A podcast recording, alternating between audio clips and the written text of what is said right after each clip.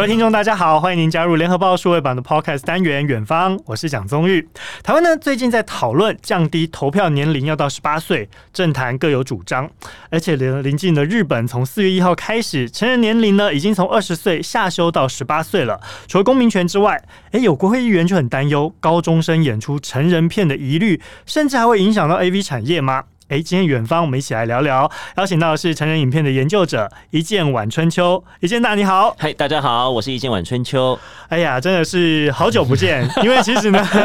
我跟一见大应该也算之前共事过，对对对，然后也认识了一段时间，我刚算一算，大概有十几年没有碰到，对对对，没蛮久没碰到了。哦，好，其实大家都算同业啦，那大家自己去找他查一下一见大的背景，就知道他其实应该也是以前电视媒体出身的，对，没有错，没有错，对。好，我们问在节目最开始来，日本国会议员的这个担忧哦，就是说成人年龄下修会等于解除了高中生演出 AV 的这项禁令吗？的确没有错哈，因为其实从这个四月一号这个成人禁令解除哈，也就是说以前在过去哈，十八到二十岁的女孩子哈，如果要签约演出成人影片，过去是需要就是父母的同意书，嗯哼，但是到了这个以后，他们其实申请信用卡、办理贷款，其实都不需要父母的意见、父母的同意书了。那当然，演出 AV 在法律上来讲。是 OK 的，他们自己有自主行为的能力，他们只要签约，嗯，然后包括经纪公司，包括那个片商都可以同意的话，他们就可以演出，就是做法律上的规定来讲是没有问题的。对，这个是做法律面的层面，哎，确实是等于是解除了禁令啦，但只能说是年龄下修了两岁，是，但是不能说，哎，这可能就会导致 AV 产业整个都变成是高中生的地盘。对对对，没有错哈、嗯。那这个就是一个比较大家可能比较关心的问题了，因为刚刚刚刚主持人有提到哈，这个日本的国会议员其实蛮担忧的哈。嗯，那主要是在野党的议员啦。那这个在野党的议员，其实就我们就是以台湾的政治状况来看的话，就是他们也需要。在媒体的曝光，以及包括博取他们可能关心，就是就是这些所谓就是才刚成年的这些少女们的那些一些，就是他们也需要一些名声了哈。那至于对 AV 界来讲来讲哈，这个其实就比较惨了，因为对他们来讲，他们在这个议题上，其实他们其实并没有点头说哦，我们已经答应要让这么多年轻的少女来演出了哈。所以有一点点就是一面倒的，就是舆论上往 AV 界这边就是就是等于算是。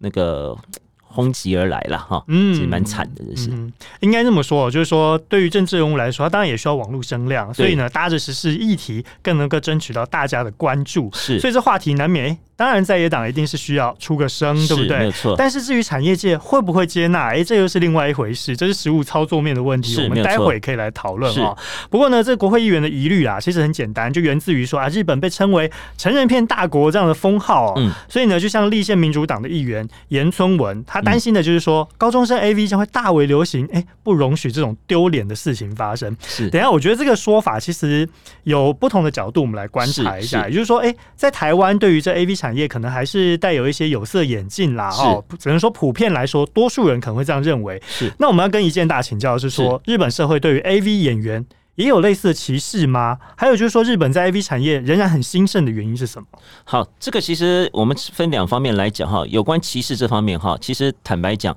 大家都会有歧视了啊，因为毕竟这个八大产业就是在就是一般就是就是我们这个亚洲亚洲文化里面来讲哈，它本来就是被大家会觉得就是用有色的眼光去看，包括是台湾不用讲了，包括就是对岸的中国大陆，当然包也包括日本了哈。所以我们常常在提到就是包括呃，其实比较其实比较最严重的其实是 AV 男优了哈。嗯，啊男优的部分呢，他们第一个薪水待遇不好，然后第二个是在日本方面，他们甚至连主工会的能力。都没有，嗯，对，在之前 AV 男优有主工会嘛，但后来他就夭折了。当然内部的意见就是内部成员的意见就是不不一了，然后对外其实他们也是非常的弱势的一群哈，最后也只能就是这个这个工会在成立大概很短的时间内就就画下了句点哈。然后包括 AV 女演员，但是 AV 女演员的部分哈，在近年来其实地位是有蛮显著的提升了。其实这是为什么呢？因为最主要是其中有几个成员就是。就是表现其实挺不错的，比方说像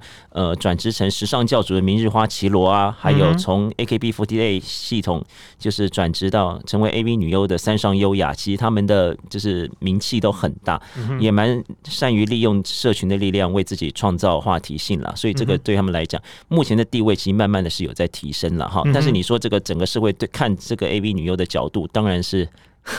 当然是比较就是会觉得他们比较就是不像样的一群啦。就是过去我就是不是上班，你不是上班族，你也没有好好做事，所以你才会去做 AV 女优嘛，哈。嗯。然后另外有关于就是就是风俗界这个方向的这个这个这个东西来看的话，哈，呃，我必须说了哈，日本议员的那种担心的角度，其实其实是有它的道理存在了哈，因为。在过去哈，十八到二十岁的时候哈，就是可以，就是他们过去只要有父母的同意书就可以演出的时候哈，呃，包括 AV 的经纪公司，包括女优的本身，有些人为了要演出 AV 这一块，就是他们其实有大量的伪造这个东西嘛，就是因为同意书这个部分，很多人是逃家，然后因为走投无路，他就去拍 AV。那你说你要他们拿到，对，你要拿到父母的同意书。很难啦，那所以不是朋友签一签，就是事务所的长官自己签哈，所以这一块当然后来衍生出不少的问题啦。那也导致说，其实 AV J 之所以像今天一样只能挨打的原因，就是因为在二零一六年的时候发生了那个所谓的 AV 强要事件了哈。这待会稍后可能应该主持人会蛮会提到这件事情，就是那个事务所利用合约陷阱，在就像说我的名字，比方说我签名《一志晚春秋》，同意某某事务所。帮忙拍摄那个找寻拍摄写真的合作厂商，可是当你签完回去以后，你发现底下有一行很小的字，不用放大镜看不到，你用放大镜去看，才发现还有成人影片。嗯，对对对对对，然后这个就，因为这个其实照理来讲，这个是合约陷阱啦，其实法律上是不能承认的啦。嗯，那可是问题是，就是一般来讲，十八到二十岁的女孩子，她可能法律的常识没有这么足够，就乖乖的配合去去拍了哈。而且你刚刚说还用放大镜去看，对对对，一般人应该都不会发现，可能只有两三级字吧。对对对对对，所以这个就是一个非常非常当时非常严重的问题了哈。在被踢爆以后呢，所以才导致说现在的。那个国会议员由此担忧了，就是因为第一个，这个东西本来就是比较负面形象的东西，嗯，那第二个就是他们之前还曾经出过事了，是。对，但是但是其实我们讲到这边看起来好像就是觉得这个整个整个。日本好像跟台湾其实没有什么不同，嗯，但实际上呢，其实风俗界对日本来讲，所谓的风俗界就是我们就是他们的八大产业了哈，是。对八大产业对日本来讲，其实是他们是有法律在管理的东西，也就是说，他们其实是有一些，比方说像我们常常就听到有些人说什么去吉原的 SOAP，就是泰国浴这些地方，也就是他们其实跟台湾不一样，就是台湾其实在炒一个什么性专区，其实就是炒很久，成人专区的性专区，就是比方说开放一个产业，他们其实。我们就会吵很久，但日本其实是很早就在做这件事情了。嗯、那根据一些就是有一个日本的情报是叫做 AV 情报的这个 blog 哈，他们有提到说，日本的风俗界其实就是他们的八大产业，其实供供应的税收哈，其实是跟 Uniqlo 他们代表的服装设计业。是差不多的哇，两个 对，其实是很大的，是非常非常大的哈。大家实际想想看，Uniqlo 代表的产业有多大，大家就知道。嗯、然后呢，日本我们都知道，它的零食其实是非常举世闻名的、有名的哈。那风俗界交的税收是日本零售就是食品业的三倍哈。哇，三倍！对对对，所以这个不是一个很微小到让大家不会去注意到的数字啊。那日本的国会议员会讲这些事情，其实我觉得在某些程度上就是反正。你们 A V G 的形象就是坏，所以我专门打你了。嗯，简单讲是有这样的状况了。好，嗯，好，所以呢，刚刚呢。一件大帮我们点出了两个层面，一个就是说，哎、欸，关于 AV 演员的劳动权问题哦，看到了，哎、欸，其实原来在 AV 界反而是男女不平等，是反而男生相对弱势。另外一个讲到就是说，八大产业，也就是俗，在日本俗称的风俗界，这事务所代理未成年的一些演员的争议，哎、欸，也会有一些问题存在。所以说，今天我们讨论这话题呢，不光只是说，哎、欸，我今天法定年龄下修以后，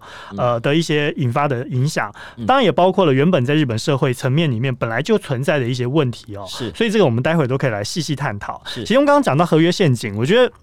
不免哦，大家对于要进入演员这一块门槛，都是抱着说，哎，我想要当明星，有这样明星梦来入行，但是最后呢，却被迫哎，那个非常小的字用放大镜来看，就变成了被迫演出成人影片。哎，但是当初说事务所，也就是相当于我们的经纪公司哈，他是说我要帮你来寻找这个拍摄写真也好，或者说来出道当明星也好哦。但是跟成人影片真的是一线之隔，哎，观感却是天差地远。是没错。我们来看的是说。您刚刚讲到这合约陷阱哦，就是说想要当明星，就就骗成了这个 AV 演员哦。这个合约陷阱到底实物上它是怎么去操作？除了你说诶有很小的一行字以外，还有它到底后来怎么演变？就是说这合约陷阱有没有遭到社会挞伐，因而就销声匿迹，再也不会有这合约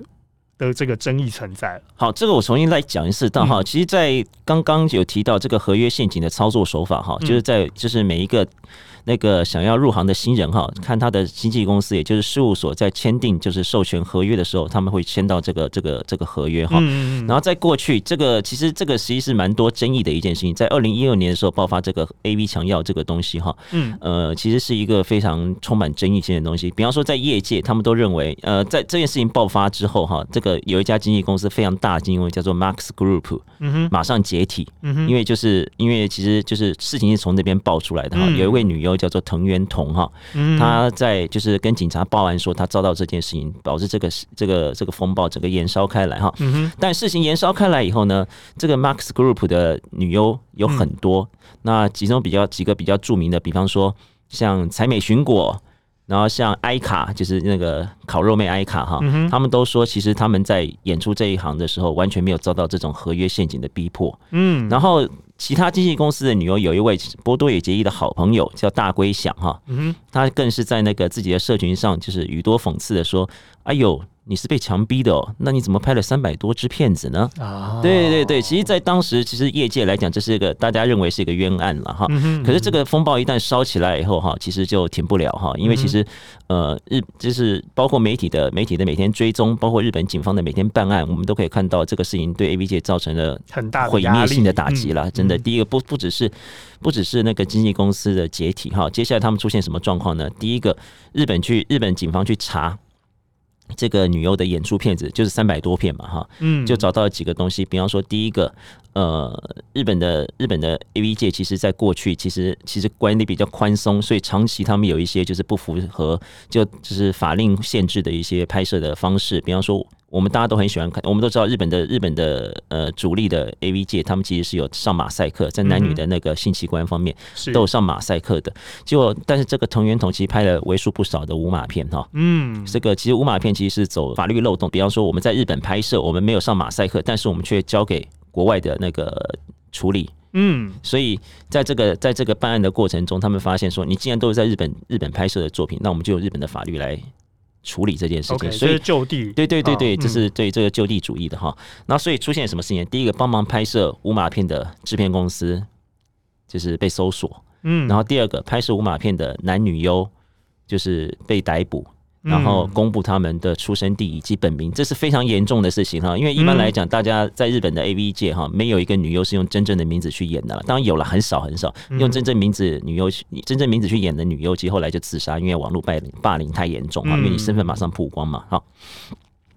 然后，所以这两个这两男优是还好了，因为他去后来继续演，女优从此以后就销声匿迹，再也不敢回故乡哈。嗯。那第三个是，其实在这个办案范围其实很大，是包括因为包括美国的美国的发行公司，还有人家扯到台湾是这个无码片的中继站呐。嗯。他们上传到网络时的台湾是中继站，所以这是一个台湾科技真是厉害。对对对，就是你以前不知道，原来台湾在这个日本的那个情色界其实扮有这么重要的角色哈。嗯。对，所以这个是这个是，然后第三个就是哈。他们其实有很多的所谓露出片，就是比方说我在公寓的一角，然后好像没人看到，男女又在就在那边办事，或者是去在露营的那个原野中，蓝天为帐，大地为床的，就是直接就是做起来这种野外片哈，其实事实上也是不合法的哈，嗯，因为在日本的法律中，只要规定，哪怕是有人拿望远镜也好，你只要有被看到的可能，就是不合法，所以。就是类似妨害风化，对对对，所以包括无码片遭到严重的打击，有码片其实在制作题材上也相当受到限制哈。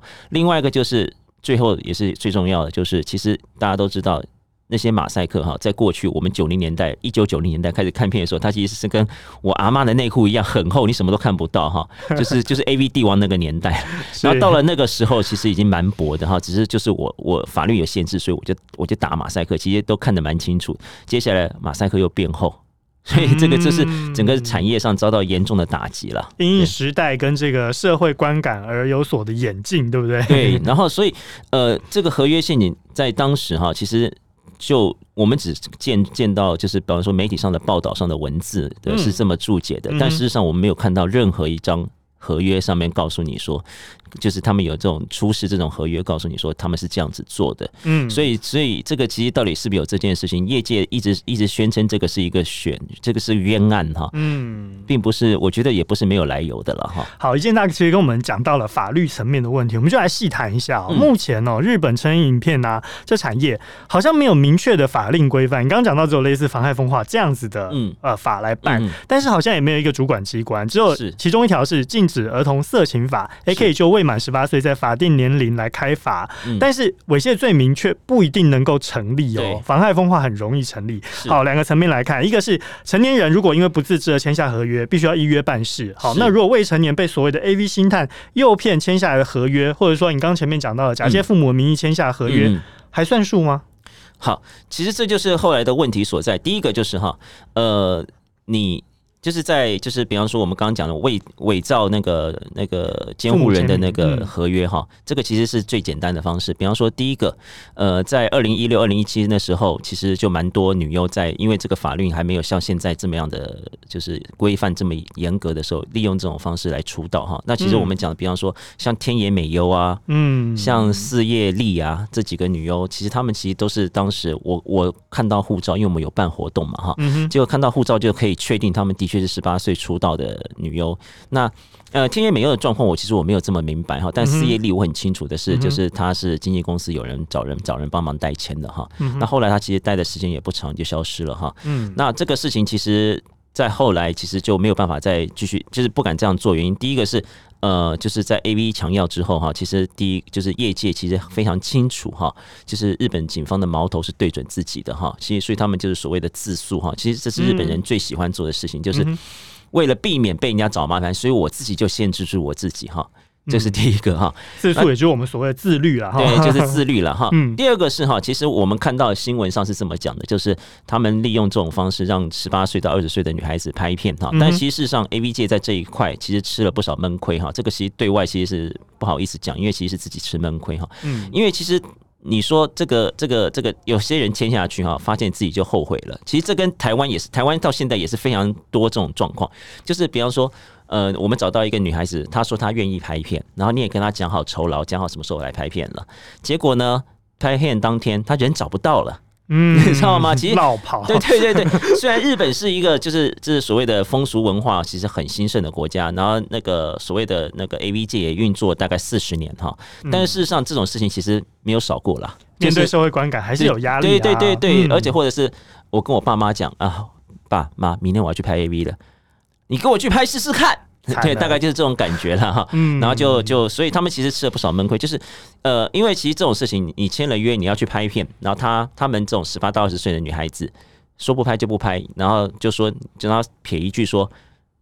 那个那个那个东西不是我父母签的，你也没有办法。那但是问题是，包括我培养你这个女优，就是从。就是从一个素人到可以变成女优去拍片，然后包括一些训练，包括我整个整个这个出动工作团队要来拍片，它其实都是成本的，嗯，所以损失其实对他们来讲其实也是蛮蛮大的啦，嗯，所以后来至于这个这个，所以这个社会事件的爆爆发，加上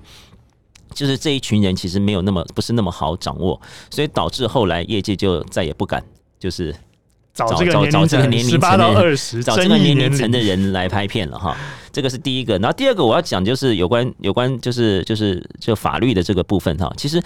呃，在 A B 强要这件事情爆发后哈，那这个就是那个联合报这个这个记者大概有提到一个名字叫伊藤润子哈，嗯，这个伊藤润子是日本相当著名的一个人权律师了哈，是，对他帮忙就超过三百个女优，嗯哼，就是说到就是就是他们都说自己有被。比方说，利用呃合约陷阱或各种威胁利诱的方式来拍摄成人影片哈。嗯，那我个人在其中接触到了其中一个女优，叫做奶奶果花哈。嗯哼，她是一个就是会让大家也会觉得很奇怪的一个女优了哈。她是一个就是就是算是童星出身哈。嗯，然后后来在那个那个片商 Muteki，就是一个专门供艺能人片商，艺人就是你待过演艺圈的那个。女优出道的片商出道，后来到了片商 Moody's 发片超过五年的一个大型女优哈，嗯、然后就是她其实，在退役以后有一次跟我们联络，就是说她其实很想再做些什么，因为她退休以后，他们其实没有正职，她只是不想再拍了，嗯，所以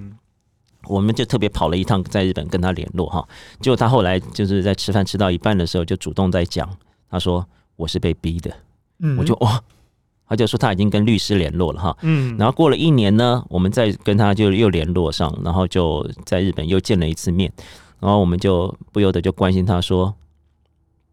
你那个案子还好吗？因为其实我们都知道他的那个律师也是伊藤润子，就刚刚有讲的人权律师了哈。经过一年的以后，他说他已经释怀了。嗯，他说他觉得那些人虽然很坏，但是。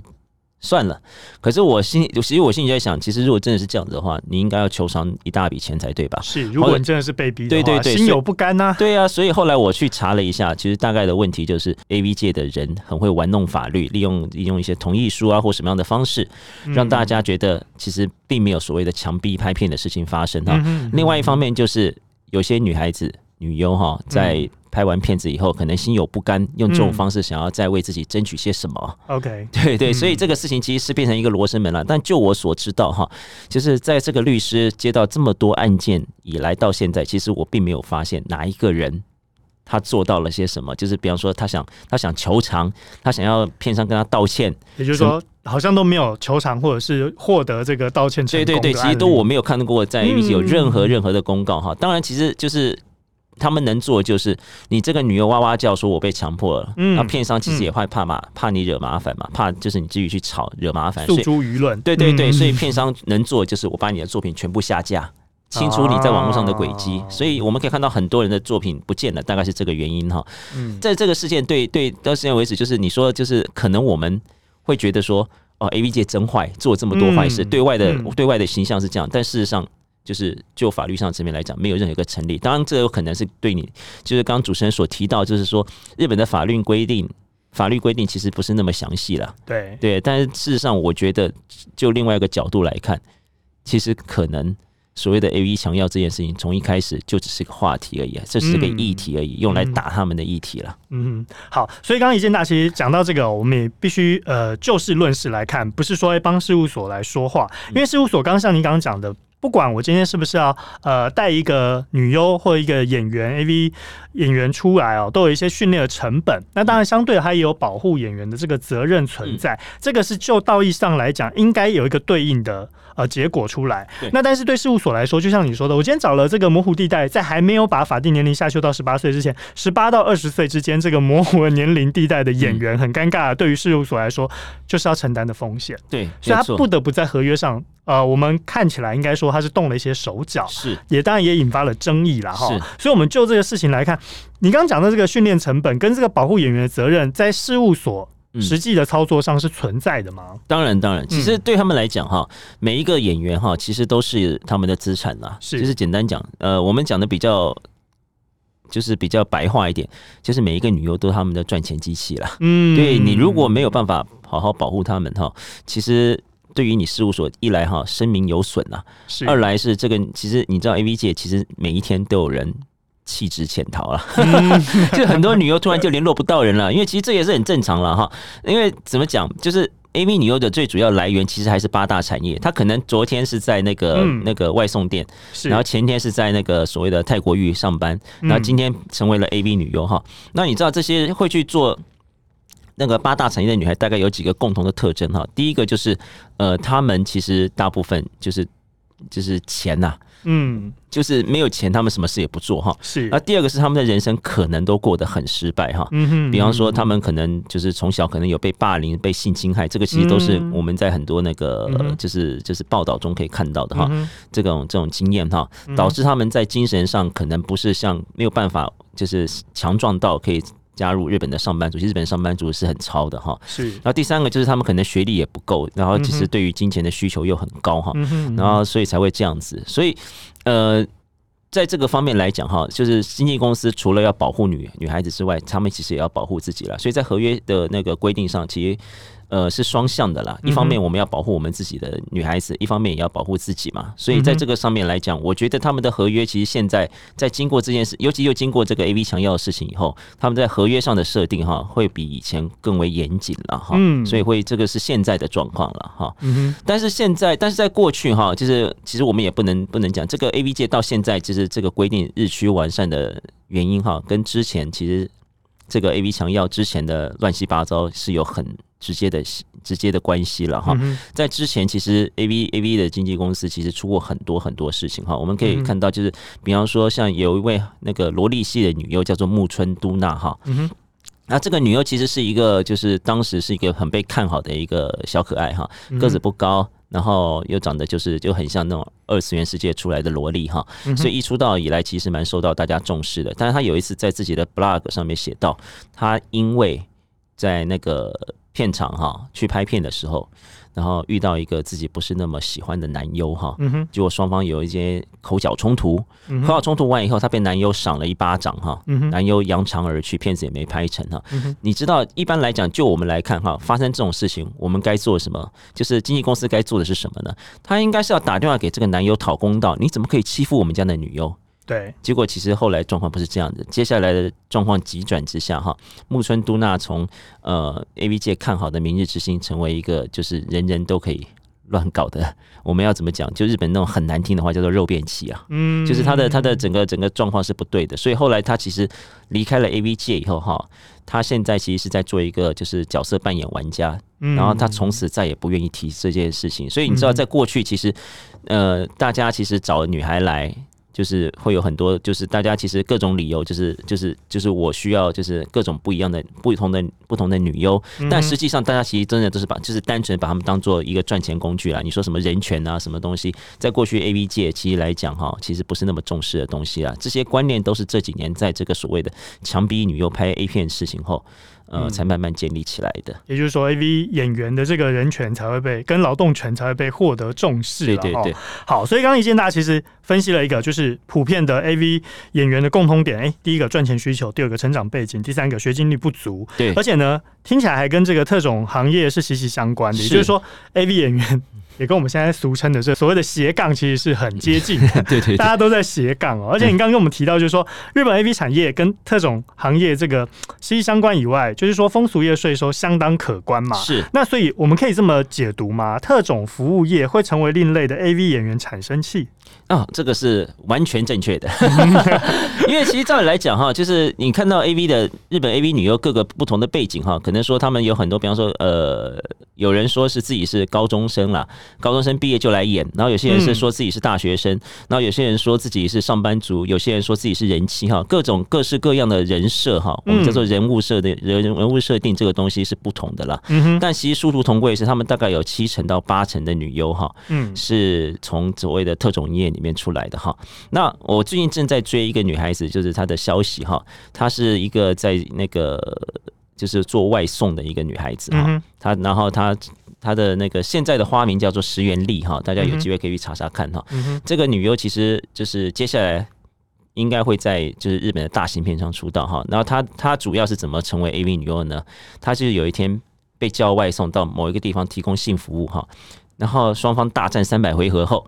对方跟他说：“嗯，我觉得你蛮有当 AV 女优条件的。”嗯，对。然后呃，石原丽以为对方在开玩笑，接下来他就跟这个客人去了一个就是 AV 女优的那个酒店哈。这个酒店，台日本的。酒店跟台湾酒店不太一样哈，日本人酒店其实是就是专门就陪你喝酒的，就像我们现在这样面对面坐的这种喝酒哈，就是聊天的华灯初上，对对对 对，类似像这样子的。这种酒店，对对对对，不是那种华灯初上这种酒店，像这种酒店，他还可以坐在你身边，你还可以搂他的腰，在日本是就这样子面对面，我是没办法去搂到你的哈，不能动手，对对对对，动口，对，然后因为那边有很多 AV 女优在当那个陪酒女啦，他就去直接问他说。呃，你们当 A V A V 女优的感觉是怎么样哈？嗯，后来他就决定要出道了。那你知道从这件事情，我大概就知道说，原来你们找女优是用这种方式去找的啦。啊，大部分是用这样子来的，就是所谓的特种业的女孩子，八大产业的女孩子，其实就是 AV 女优主要的来源了。嗯嗯，好，这么听起来就是说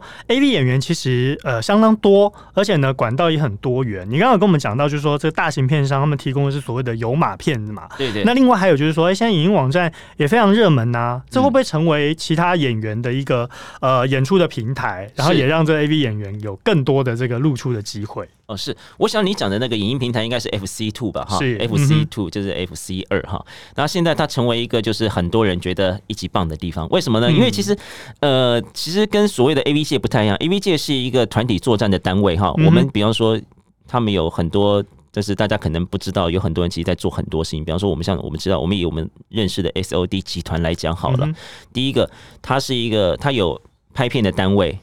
它有行销中心，嗯，然后它有产权的那个版权的单位，然后以及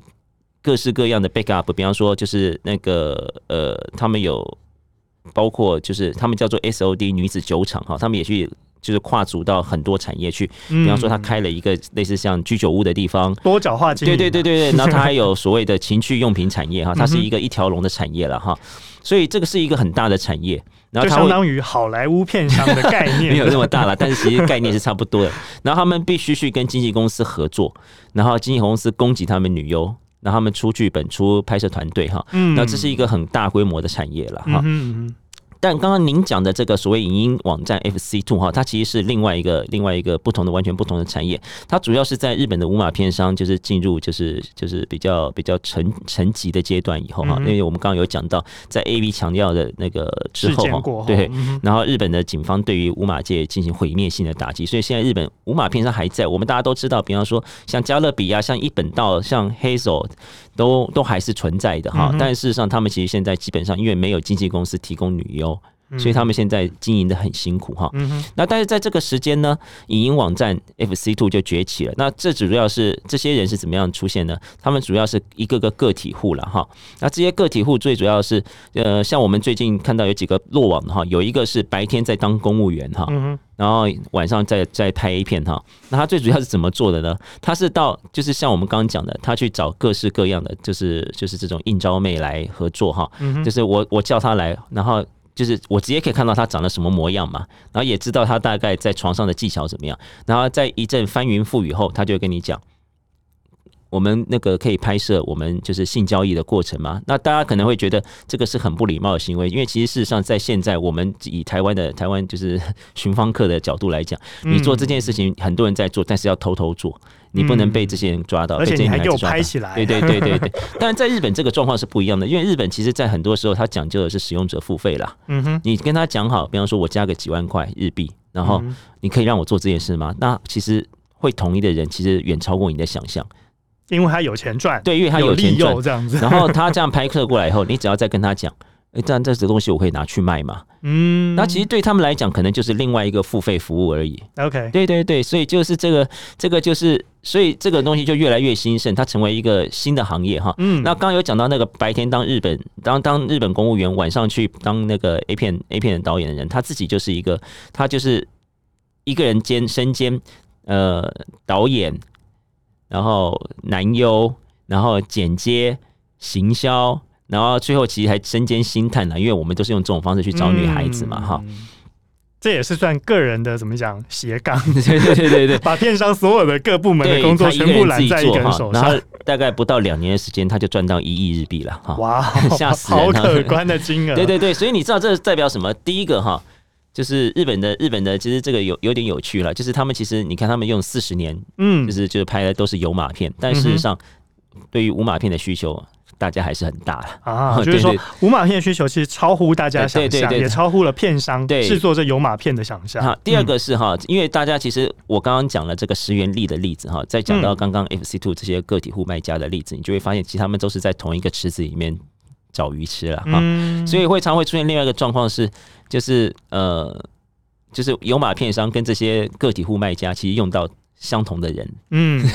因为我们是在同一个池子里面捕鱼嘛，所以就是。那个，然后所以所以大家都抓到一样的鱼了哈，所以现在会大家会觉得说，哇，FC Two 这么这么这么这么厉害，都可以找到都可以找到有马片商要用的人了哈。那其实这跟制作制作的时间和什么其实都是有有有差异的了哈。然后这会不会造成有马片商的损失？这个当然是会了，因为现在有马片商会觉得说啊，为什么会用到这样子，就是比较低阶的人用过的这样子哈。其实他们也是会有一些就是自己的骄傲在了哈。所以这个也是现在日本产业其实变化一个蛮有趣的地方了哈。好，所以这样看起来就是说，哎、欸，少了这个片商这么高的门槛跟这个人事成本的这个训练，嗯、然后又有多了这些影音网站，然后我们刚刚讲到，哎、欸，这个白天是日本公务员，嗯、晚上斜杠一个人做五五个人的工作，嗯、对，那这样子的情况之下，会不会更助长 AV 行业的扩张？哦，这个就是我想，这个是主持人非常关心的一个事情哈，嗯、就是其实对大家来讲哈，这个其实无可避免了，坦白讲就是无可避免了，嗯、因为呃。因为其实，在我们都讲，我们都知道，日本在那个经济泡沫以后哈，他们有个所谓叫失落的二十年哈，就是基本上来讲，就是他们出现的状况，在台湾其实也出现了哈。其实台台湾目前很多状况其实一直在跟着日本走，是包括就是呃派遣制，就是你不是。公司的那个就是正职人员哈，就用利用派遣制大量的就是找找寻新鲜的肝哈。嗯，然后第二个就是薪水不动不成长哈，就是这个这个相信各位做就是就是这个这个这个这栋大楼里面各个新闻从业人员都有 心有所感哈。然后所以你知道这个东西，第三个就是哈，年轻人其实对未来其实没有太大的希望了，因为其实没办法，我好好念书就到最后我去市场上拿一个大概二十万日币，就是相当于台台湾这两万五千块那个月薪的那个水准，然后做个两三年。我只会觉得自己越来越像社畜哈，没有像没有未来的远景了，所以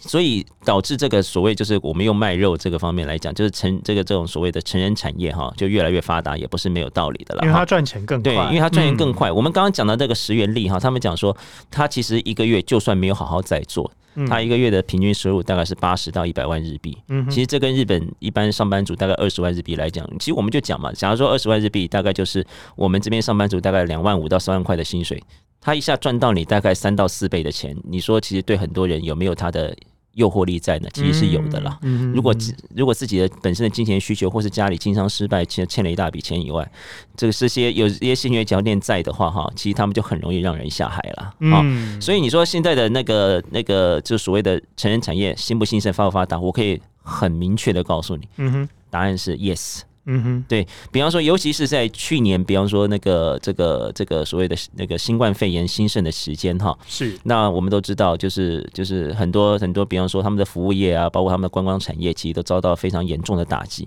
然后这些人找不到工作，怎么样呢？就变成都去成人产业，嗯、所以你知道，在那段时间内，我每天写就是要介绍新人，介绍到手软，因为实在太多了，你知道吗？突然因为疫情的关系，大家窝在家里，变成居家拍片，然后就演员如雨后春笋般全部冒出来。对，然后这个是一个原因。那第二个就是因为人太多，所以现在成人产业淘汰也非常发达哈。啊，在过去就是所谓的那个成人成人女优，也就是所谓的 AV 女优哈，他们在做发片这个拍片这个工作哈，平均。的职职场寿命大概是半年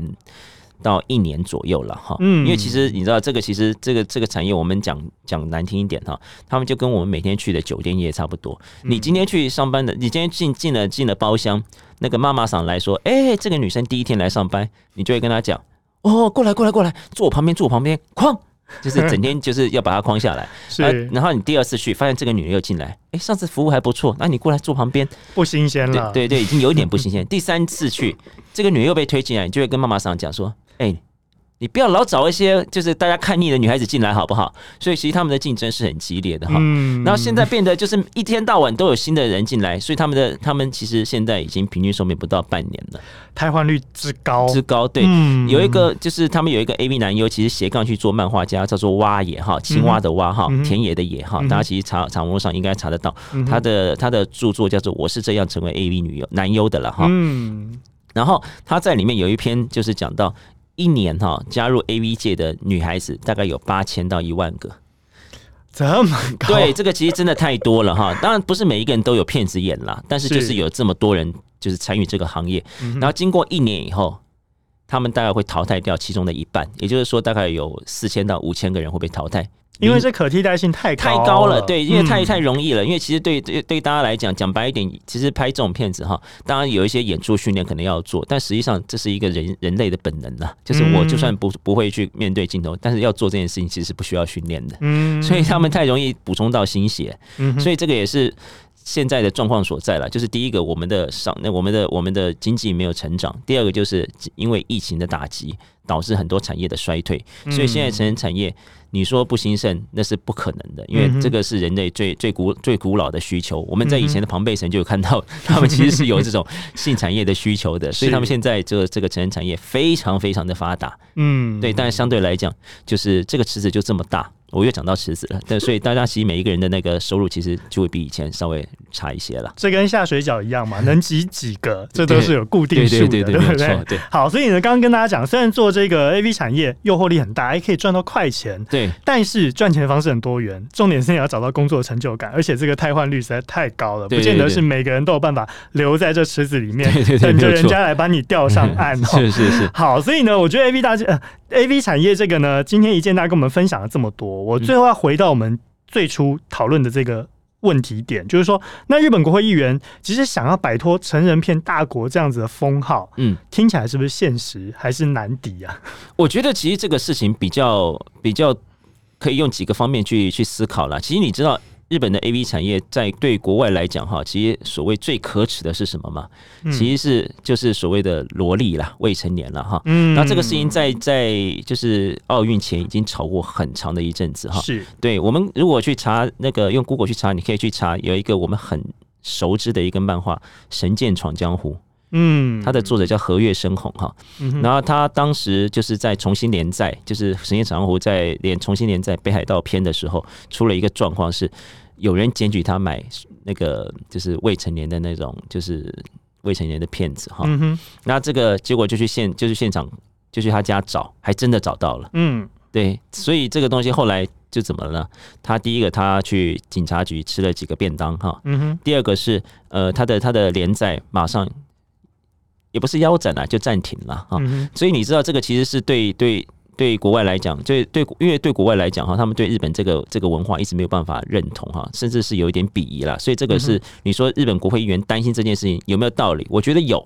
它其实事实上是，呃，其实是有相关的，因为未成年嘛，就是未成年或者是这种十八到二十岁非常幼齿的这个年纪来拍摄哈，其实对国际上的影响印象来讲哈，其实是蛮严重的。就日本在成在在在奥运举办前就已经做过一系列有关于这个产业，就是这个检索啊，就是你如果在做这件事情，我就要处罚，或者是甚至就直接打击哈。所以这个国会议员的担忧是的确是有他的道理在哈。但是另外一方面来讲哈，就是日本的 AV 界其实跟以前其实没有。像没有那么那不是那么相同的 AV 界，第一个是 AV 界本身新陈代谢非常快哈。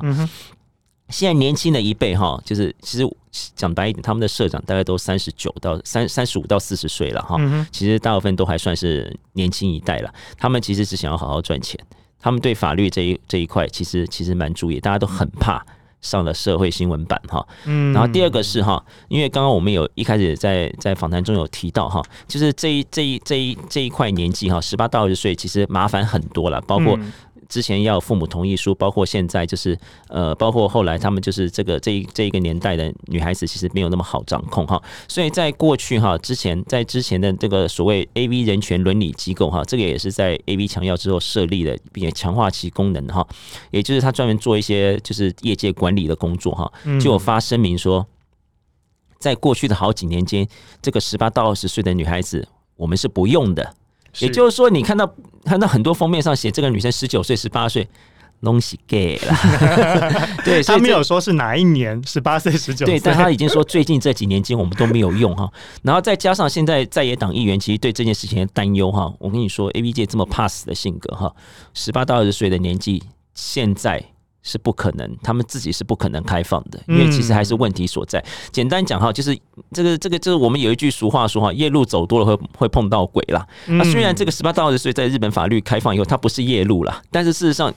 当只要里面又有人出问题的话哈，这个 AV 界绝对会被炮轰的非常非常惨。那与其如此，不如我自己先禁掉。嗯，二十岁以上，反正你已经是真正的成年，你必须要为自己的行为负责。那我们当然可以用法律的手段来解决任何的那个旗舰。但十八到二十岁这个年纪，其实虽然开放了，但到目前来看，其实因为日本国会议员的大量反对，其实它还是充满了这个模糊、模糊的这个、这个、这个状况。其实，所以。那我们就不要做。所以，呃，简单来讲，今天的结论大概就是，呃，虽然十八到二十岁开放在日本是一个非常重要的话题哈，然后也导致国会议员关心成人影片的东西，但在日本一系列政府的动作来看哈，日本做了些什么呢？日本政府做了些什么？不要先不要说国会议员咨询了什么，日本政府做什么？第一个，他做了一个叫做高中生咨询委员会的一个单位哈，因为他真的很怕日本，日本就是因为他们是三月底。高中就毕业了，高中生就毕业了，所以他们是很怕说四月就有高中生拍片潮，所以他们设立这样一个一个一个组织，就是高中高中生的这个咨询委员会，会对、嗯、对，就是其实是要防止你就是直接不去求职就直接去拍 AV 了哈，啊，毕业潮变成 AV 潮，对，那 第二个是他们要他们就是就是日本首相那个在接受那个